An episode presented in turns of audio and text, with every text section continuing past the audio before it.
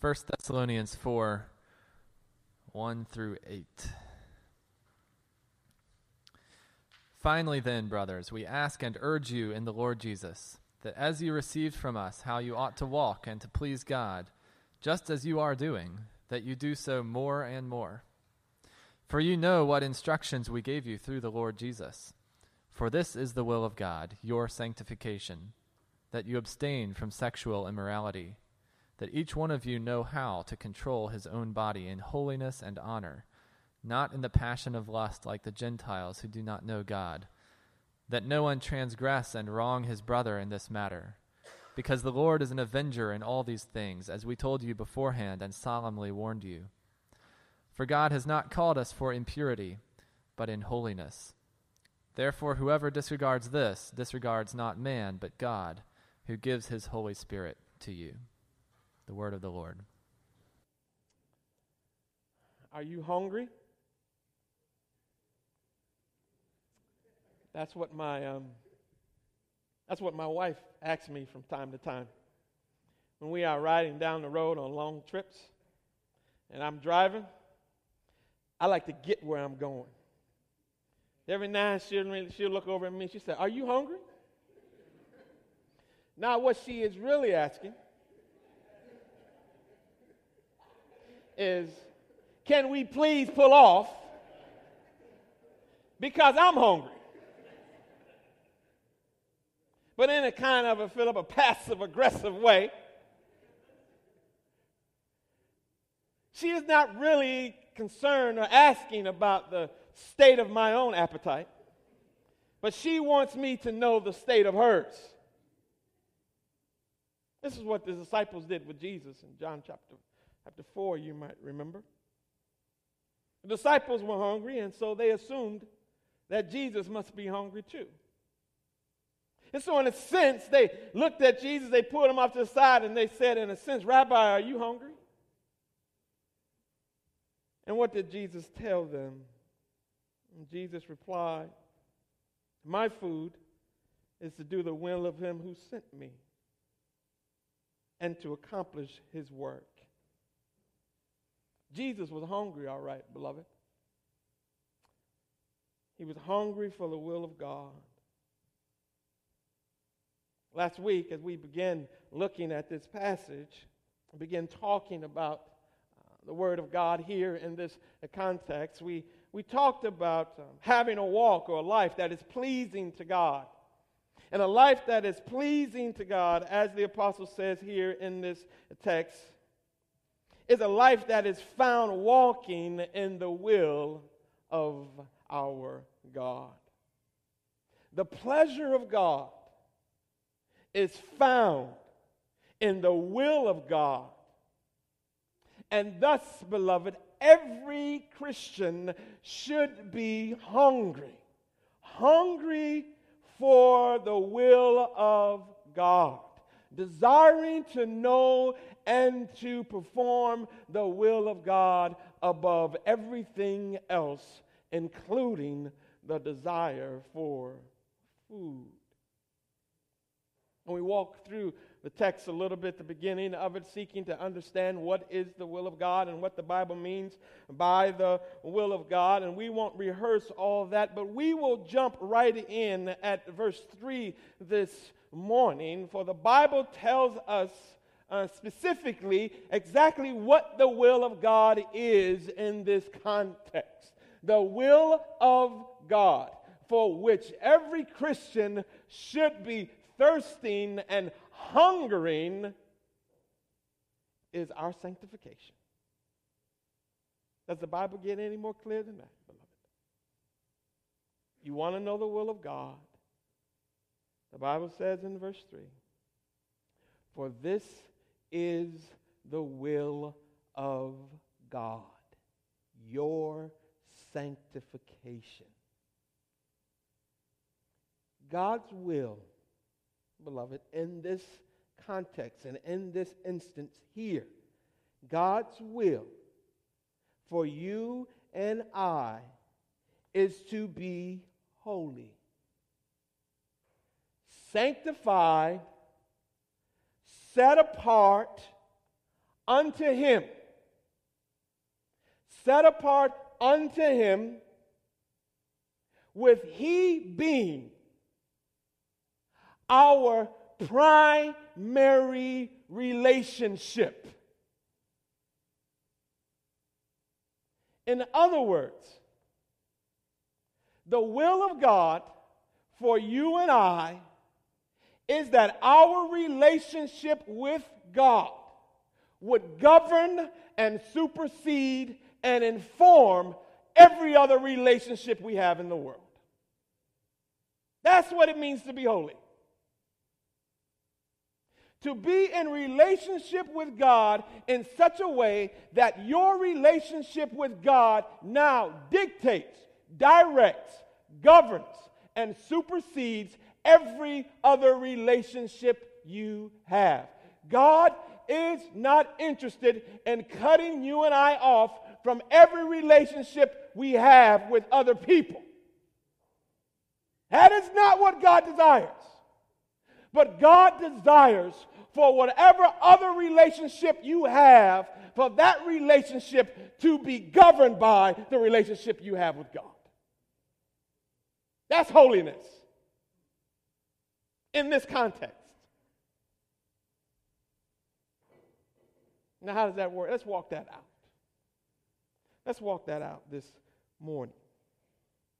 For what you will see then, if we understand that holiness is about relationship with God and that relationship governing every other relationship we have, you will understand that holiness is a good thing. It's a good thing for the Christian. Because holiness is really being God possessed. That's what holiness is. That's what, that's what Peter says, right? In 1 Peter chapter 2, that we are a holy nation, a people for God's own possession. To be holy means to be God possessed. And we understand that because if something is demon possessed, we call it what? Unholy. Holiness is being God possessed. That you are the possession of God. A God possessed person is a holy man, a woman. Holiness, beloved, is good also because holiness is beautiful. Holiness is beautiful. The psalmist says in Psalm 96 and verse 9, it's not the only place it says it, but this is one of the places. Worship the Lord in the beauty of holiness. In the beauty of holiness. Because holiness is beautiful. Do you understand that there are no ugly people in heaven?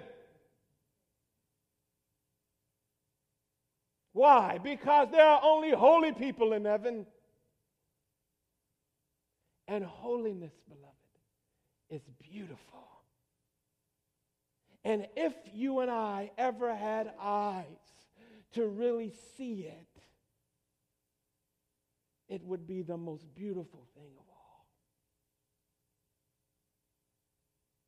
We have to worship God in the beauty of that holiness. We are to pursue it now. Because the Bible tells us that that is what we shall be holy. Holiness is good.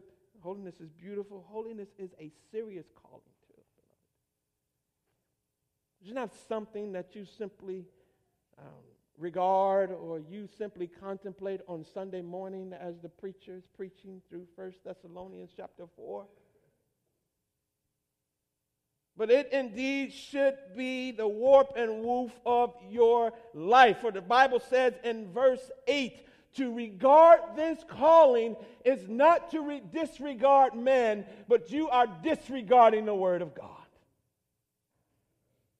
And God will not hold them guiltless. For he desires his people to be holy. And those who do not pursue holiness, the Bible says that God will avenge. This is serious. God takes the lives of his people the witness and the integrity of his people very seriously. He expects his people to be pursuing holiness because he expects his people to be pursuing relationship with him.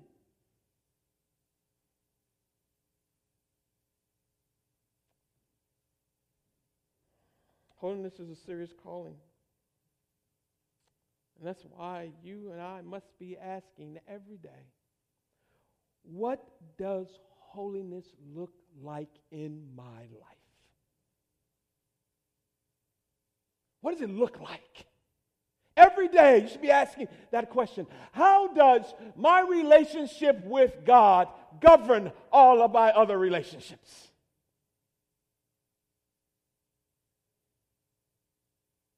You should be asking that question every day. Holiness is a serious calling, beloved. Holiness is the work of the Holy Spirit. Because no one makes themselves holy. Contrary to what you might believe, beloved, it is God. The Spirit who first does the sanctifying work. That's why it says here in verse 8 that the Holy Spirit has been given to you. God is saying you can do it because I have given to you the Holy Spirit.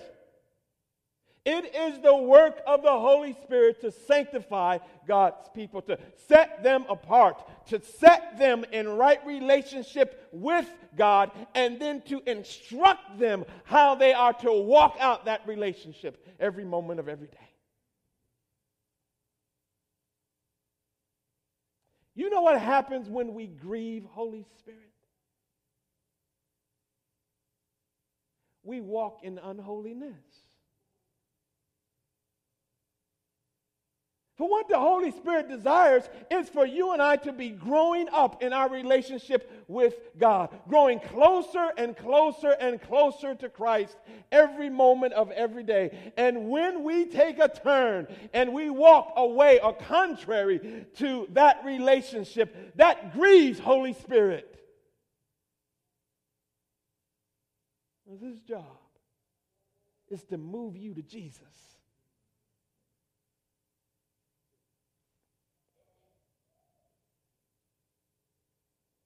The reason God gives Holy Spirit to us, just for this purpose.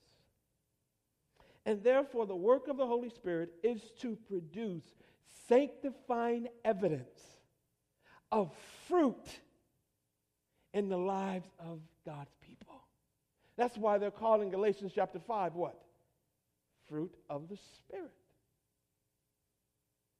And as we are walking out that fruit of the Spirit, then that is what governing our relationships with other people because it is dictated by our relationship with God.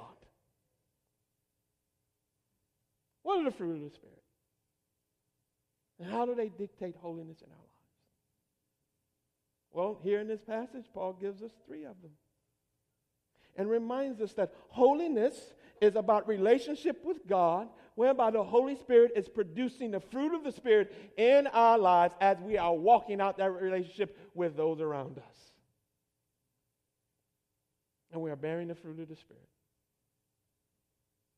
And so, holiness is, in this context, holiness is all the fruit of the Spirit, but in this context, particularly, holiness is three fruit of the Spirit. And the first one is holiness is faithfulness. Faithfulness is the fruit of the Spirit. If you're going to be holy, and the Holy Spirit is working in your life, then the desire of the Holy Spirit is to create faithfulness in God's people. Holiness is faithfulness. Verse 3 For this is the will of God, your sanctification, that you abstain from sexual immorality. The will of God, beloved, is that you and I would stay away from porneas. Porneas. That's the word. Now, I don't need to tell you what word we get from porneas. But the idea here of porneas is more than just pornography, beloved, but it is any illicit, intimate sexual activity outside the bounds of marriage between one woman and one man. Pornography is included in that, but it's much more broad than that. It is any, any sexual activity or intimacy outside of the bounds of marriage between one woman and one man. It is the will of God that you and I would abstain from that. You know, there are few things in the scripture that are related to sexual faithfulness, like sexual morality is. Few things are related to faithfulness in the Bible, like sexual morality is. When the Bible speaks of faithfulness, beloved, one of the areas it mentions over and over and over again is being sexually faithful. Sexually faithful to God. Sexually faithful to covenant. And in a world that is saturated, beloved, with sexual images and sexual messages and sexual innuendo portraits and posters and advertisements and enticements. Living faithful to God in this world, in this area, will set you apart. You will be set apart. You will be considered a strange thing.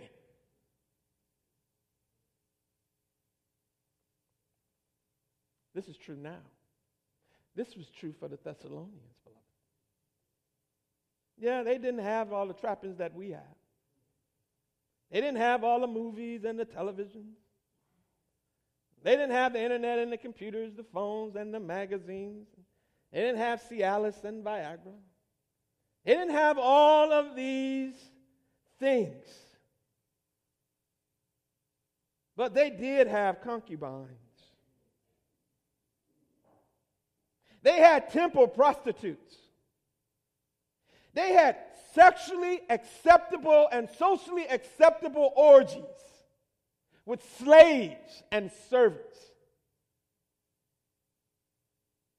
It was sexually acceptable, uh, socially acceptable to have slaves in your home and servants in your home for nothing more than your sexual pleasure.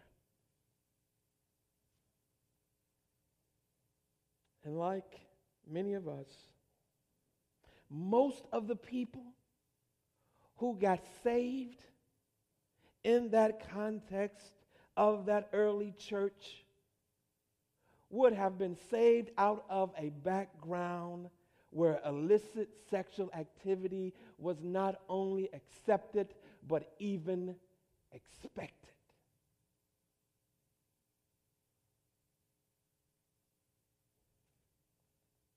Be faithful to God and to resist the pull and the assistance of the world upon sexual immorality, beloved, for them then and even for us now, is to swim against the current.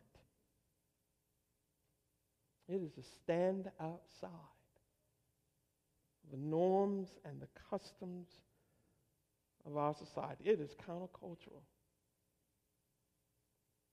If you would stand upon the word of God and abstain from sexual immorality, it is countercultural.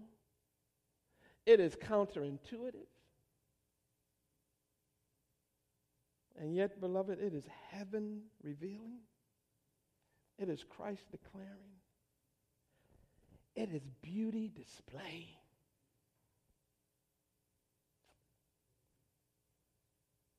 Holiness, beloved, is beautiful. And there is nothing more beautiful than faithfulness. Faithfulness in relationship, particularly as it comes the area of sexual immorality. We know this. Beloved, we know this. The world knows this, despite what it often says to the contrary. John and Anne Betar are believed to be the longest living married couple in the United States. This year, they celebrated their 83rd wedding anniversary. 83 years. They have literally become celebrities. They're on the internet, they're on YouTube. CNN did an interview wanting to know the secret of how do you stay faithfully married for 83 years. Why? Because even the world knows there is something beautiful. There is something right about 50 years of faithfulness, 60 years of faithfulness, 83 years of faithfulness. Beloved, nobody celebrates 50 years of sexual promiscuity. They're not asking people, how were you sexually promiscuous for 83 years? Why? Because there is something uniquely beautiful about faithfulness. The world doesn't know what it is, but we know it's called holiness.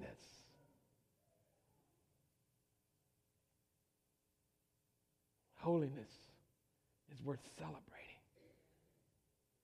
because holiness is beautiful. This is why God says, be faithful. Be faithful. Because this is beautiful. And it will be celebrated.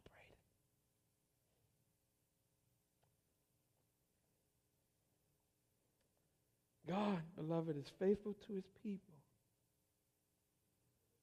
And thus, because of that, his people are to be faithful to him and to each other. This is beautifully illustrated for us, beloved, in Genesis chapter 39.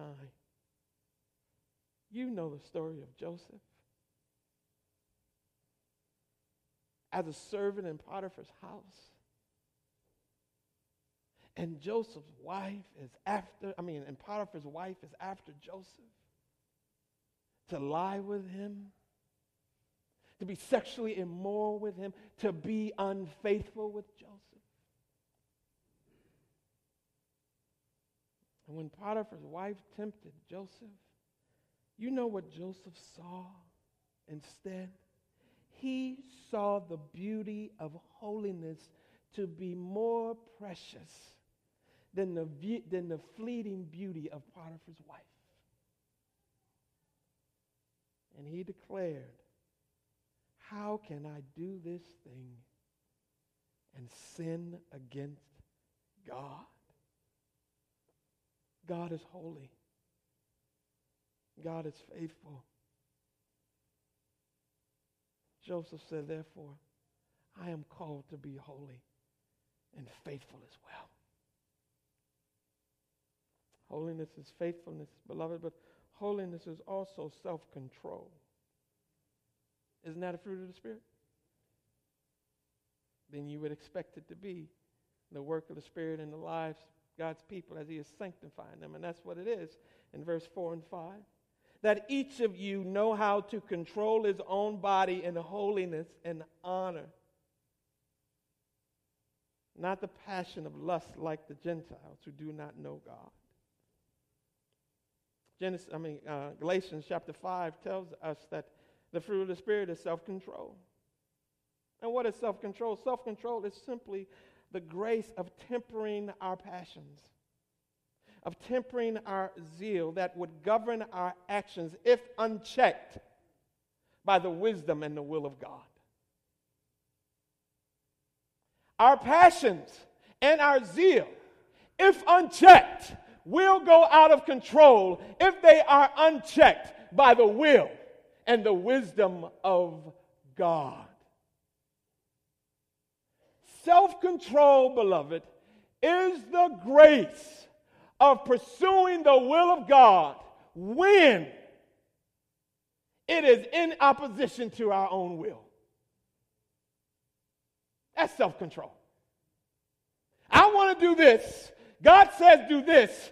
I'm going to do what God says. I want to have this. God says, no, you should have this. I'm going to have what God says I should have. Self control is the grace of tempering our will, even when that will is opposition to God's will. I mean, our own will. Amen? Holiness may be more, beloved, than sexual self control, but it is never less than that. And this is what the apostle is getting at here. Is that we have to control ourselves. How do you control yourself? Well, the first thing you got to do, beloved, is you got to control your words. That's what the Bible says, right? Ephesians chapter 4, verse 29. Let no corrupt talk come out of your mouths, only such as good for building up, as fits the occasion, that may give grace to those who hear not temptation to those who hear. The idea of self control begins with controlling our mouths, that we are not engaged in conversations that is not unbecoming Christians. And I am not having a conversation with a woman that I would be fearful of my wife being there having that conversation with. That you're not having a conversation with a man that you would be totally uncomfortable if your husband was on the other end of that text. But the words that are coming out of our mouths are words that are giving over to self control so that when I speak, I'm speaking the words of grace. I'm speaking the words that build people up and point them to Christ and righteousness and holiness because I'm controlling my words. Because we do, we understand and we know that sexual immorality often begins with words. Words that should not have been spoken, texts that should not have been sent, phone calls that should not have been made, emails that should not have been sent.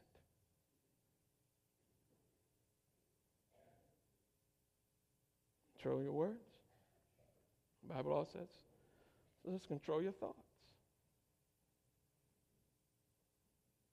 2 Corinthians chapter 10, right? Bringing every thought captive to knowledge and the will of God.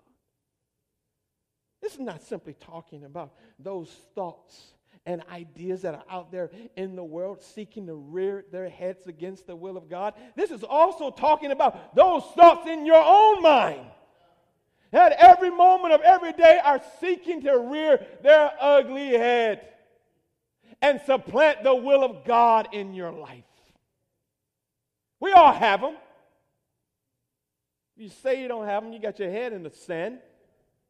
You haven't seen anything today. I was driving to church today, and, and a MARTA bus pulls up. And they got an illicit uh, dressed woman on the side of the MARTA bus. And I'm thinking, how do you escape this? And you are fooling yourself, beloved. You are setting yourself up for a fall if you think those things have no draw or pull on you. They do, beloved. They do on all of us.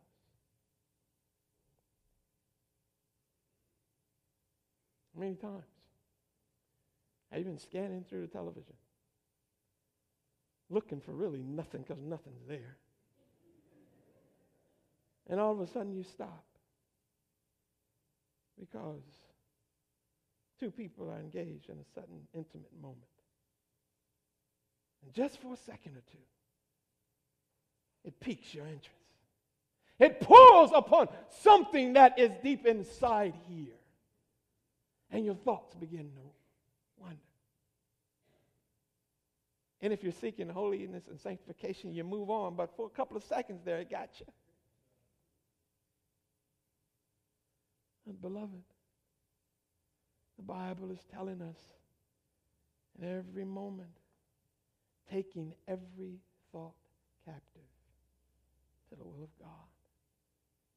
Self control in our words, in our thoughts, and in our bodies, our feelings.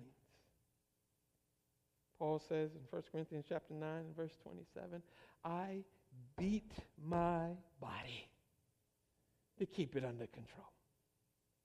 Because if you will allow your feelings to run, beloved, your feelings will run you into hell. Your feelings will run you into the grave. And people try to say all the time, well, I can't help how I felt. Yes, you can.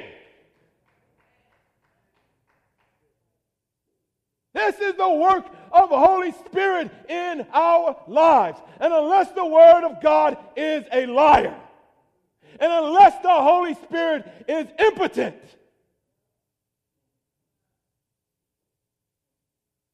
Paul says, I have those feelings, but every moment of every day, I am beating them back.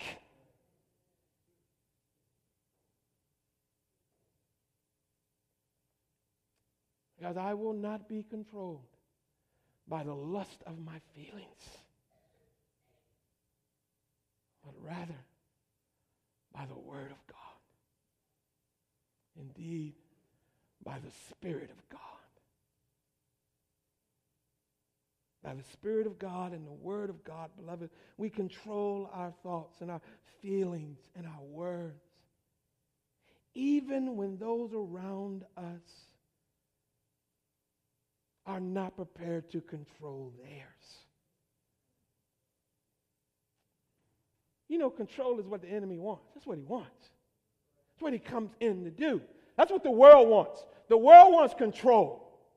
What the flesh wants. The flesh wants control. That's what Satan wants. Satan wants to control. He wants to be, he wants you to be governed by your passions. Beloved, the self controlled life is the life, beloved, that is seeking to control the lust of the flesh, the lust of the eyes, and the pride of life, even when those around you are not. The Bible says here that you have to learn how to possess your own vessel with honor.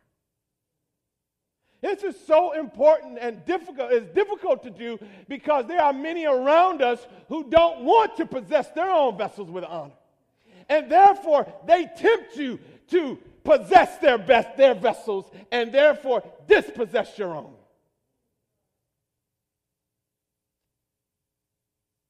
This is so important, beloved. Because many people give themselves the excuse, well, she was flaunting it. She was coming on to me. Look at the way she was dressed.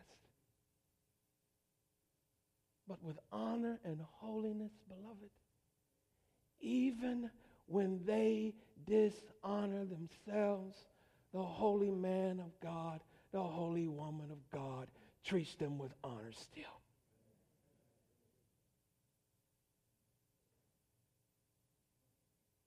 We live in a world, brothers, where women not only have not been instructed how to possess their vessels with honor, but don't want to. And as men of God, it is our holy responsibility that even when they don't possess it themselves, that we treat it with respect and honor still.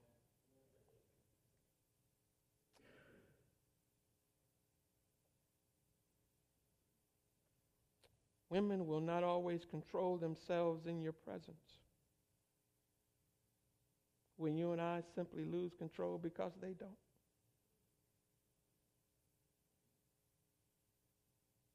You do know, women, that men will not always control themselves in your presence. Are you going to lose control simply because they do?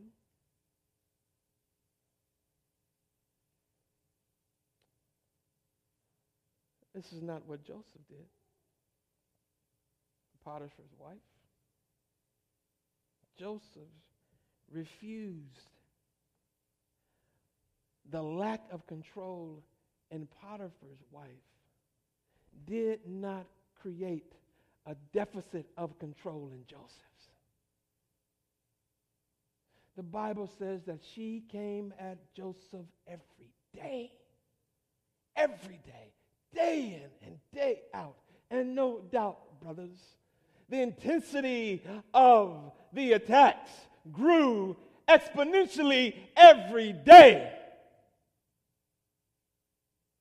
And simply because Potiphar's wife lacked self control did not lead Joseph to do the same.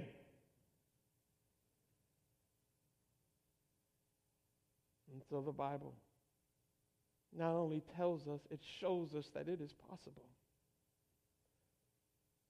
to possess your honor, possess your vessel with self control in holiness and honor because holiness, beloved, is self control. It is not just faithfulness and self control, holiness is love too. Is not that the fruit of the Spirit? Love. In verse 6, let no one transgress or wrong his brother or sister in this matter. Let no one transgress or wrong his brother or sister in this matter. Here is the matter put plainly. Here is the apostle putting it plain. In other words, beloved, let nobody transgress or defraud their brother and sister and sleeping with their wife or their husband.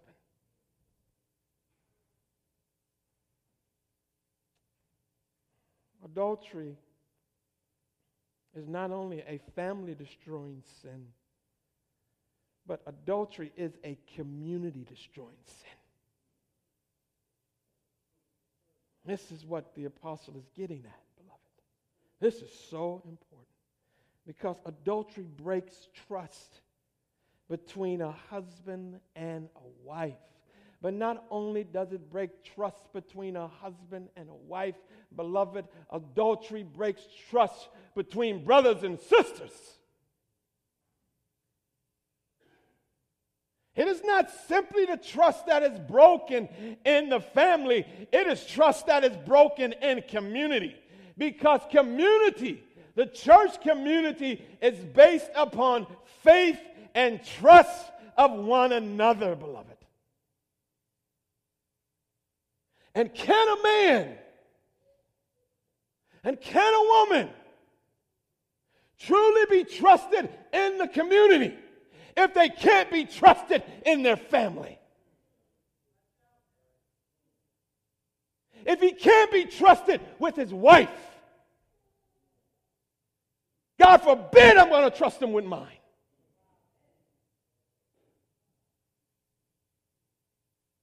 She can't be trusted with her husband.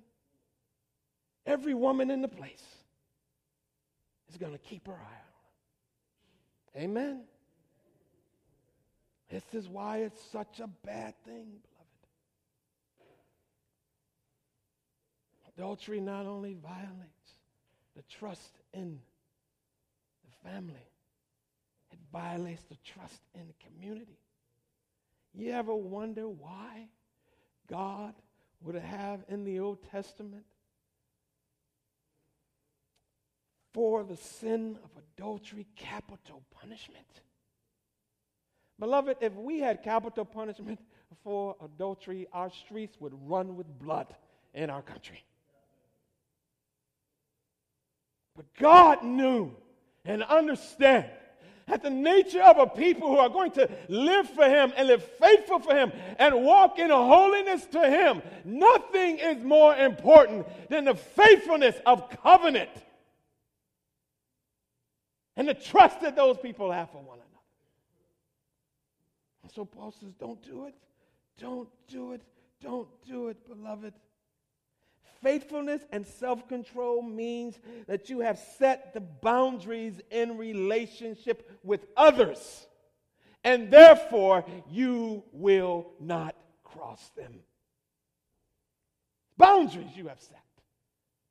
And in faithfulness and self control, you're not going to cross them. You're not going to do it out of love for your brother out of love for your sister and out of love for God. That's what love does. True love. True love will keep you from snooping around another man's garden. True love will keep you from plucking fruit from another woman's vineyard. True love will make sure that you don't violate another's covenant, that you won't undermine another sister's faith, another brother's trust. Love. And instead, love will govern your actions, beloved. Why? Because love doesn't transgress, love doesn't defraud, love doesn't wrong, love doesn't violate. Instead, as Paul says in uh, Philippians chapter 2 and verse 3, love esteems others more highly than ourselves. Jesus says in Matthew chapter 7 and verse 12 that this is really love, that you're willing to do unto others as you would have them do unto you. This is the will of God. This is love, beloved. This is sanctification. That you will not sexually be sexually involved with another man's wife because you would not have want a man sexually involved with yours. That's love. I'm going to treat your wife like you, or I expect you to treat mine. I'm going to be with your husband like I would expect you to be with mine.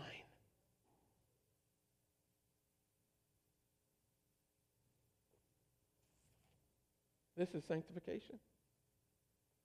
This is the beauty of holiness. It is seen in love that we have for one another, beloved. You know why adultery is ugly? Adultery is ugly because it is a display of self love over love for God and others. That's what it is. That's what it boils down to. It's the height of selfishness. David sinned because he loved himself more than he loved God. David sinned because he loved himself more than he loved his brother Uriah. David sinned because he loved himself more than he did Bathsheba.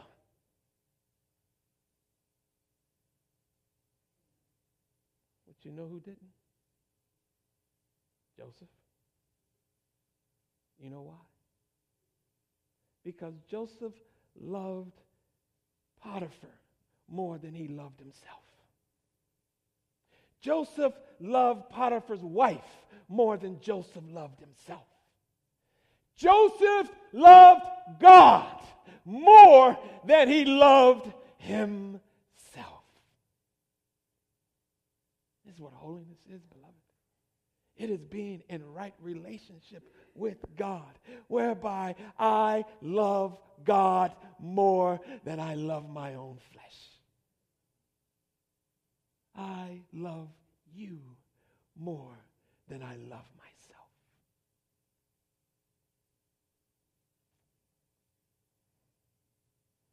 This is the will of God for your life and for mine.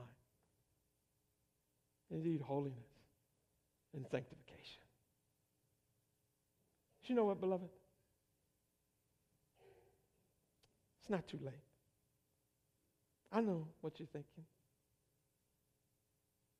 Some of us, dare I say, many of us, have fallen into sexual sin of all sorts, of some sort. Some of us are even caught up in it now. Find yourselves in the grips of it. Pornography, adultery, fornication, homosexuality. These, beloved, are powerful forces, and they're waging warfare in our lives. And many of us have fallen. We've lost our innocence in this sense. We have violated trust. We have violated covenants. We have not been faithful. We have lacked self control. We have not been loving. But I am here this morning to tell you that it is not too late that you can still be holy. You can still be holy. It is never too late, beloved, to be holy. Do you understand that? It is never too late to be holy because it is never too late to be in right relationship with God. You have not fallen so far that you cannot get right with God. It's never too late. It's never too late. Never too late, beloved. I know this is true. And we all know this is true. We see it all the time. Whether you see it on your streets, or you see it in a neighborhood, or you see it on TV, you see these people who flip houses. You got all these broken down houses right there. They go down there and they buy them on the cheap. Then they invest money in them and they flip them and they beautify them up and then they sell them for profit. They flip them houses. They do it all the time. There are people who have made a fortune flipping houses. That's what God does, beloved. God flips houses. He flips houses. But you know when he flips houses and he and he goes in and he finds them torn down, he finds them wrecked, he finds them unholy, he flips them and he picks them up and he turns them around and he fixes them up and he beautifies them, but he doesn't do so to sell them. The Lord comes and lives in those houses. And he makes that was unholy holy again. I don't care how bad you think your house is. This morning, Christ will flip it. He will flip it. He'll take all your broken down, sinful relationships, all your lustful thoughts and deeds, and He will flip them and make them holy again. That's what David did.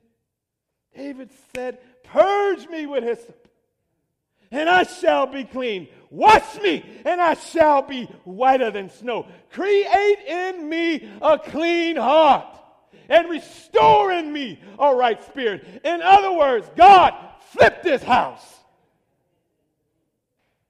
I know you can. I know you will. This is what the church is full of. If you are a Christian this morning, I don't care how holy you look or dress, let me tell you something. You are a flipped house. What the church is full of homes that have been flipped. What Paul says. 1 Corinthians chapter 6. Oh, do you not know that the unrighteous will not inherit the kingdom of God? Do not be deceived. Neither the sexually immoral, nor the idolaters, nor the adulterers, nor men who practice homosexuality, or nor thieves, nor the greedy, nor drunkards, nor revilers, nor swindlers will inherit the kingdom of God. And then he says, and such were some of you. But the Lord has flipped your house. And now you are washed, you are sanctified, you are justified in the name of the Lord Jesus Christ by the Spirit of our God. It's not too late. It's not too late. He'll flip your house even this morning. That is what grace has come to do, beloved. This is what the cross is all about. You know what the cross is, beloved, in this sense. It is the bank of God. It don't matter how much it costs to flip your house. Jesus has paid for it. It's the bank of God. No matter how much they want for your house, Jesus has paid for it. That's why he can flip it this morning.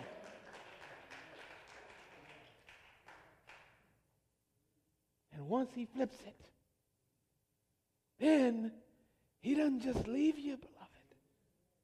He comes to dwell in that house so as to make sure that it doesn't degenerate anymore.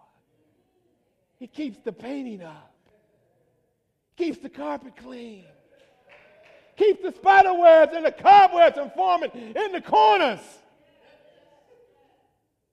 For this grace of God has appeared that offers salvation to all people, teaching us to say no to ungodliness, teaching us to say no to worldly passions, and to live self controlled, upright, and godly lives in this present age. Oh. I know we've gone long. But I just had to say that. It is not too late. No matter where you are or what you think you've done this morning, holiness is here. Christ is here. And he will sanctify you. He will renew you. All will be forgiven. And no matter what they say out there, when the Lord looks at you, you are beautiful. Because you are holy. I pray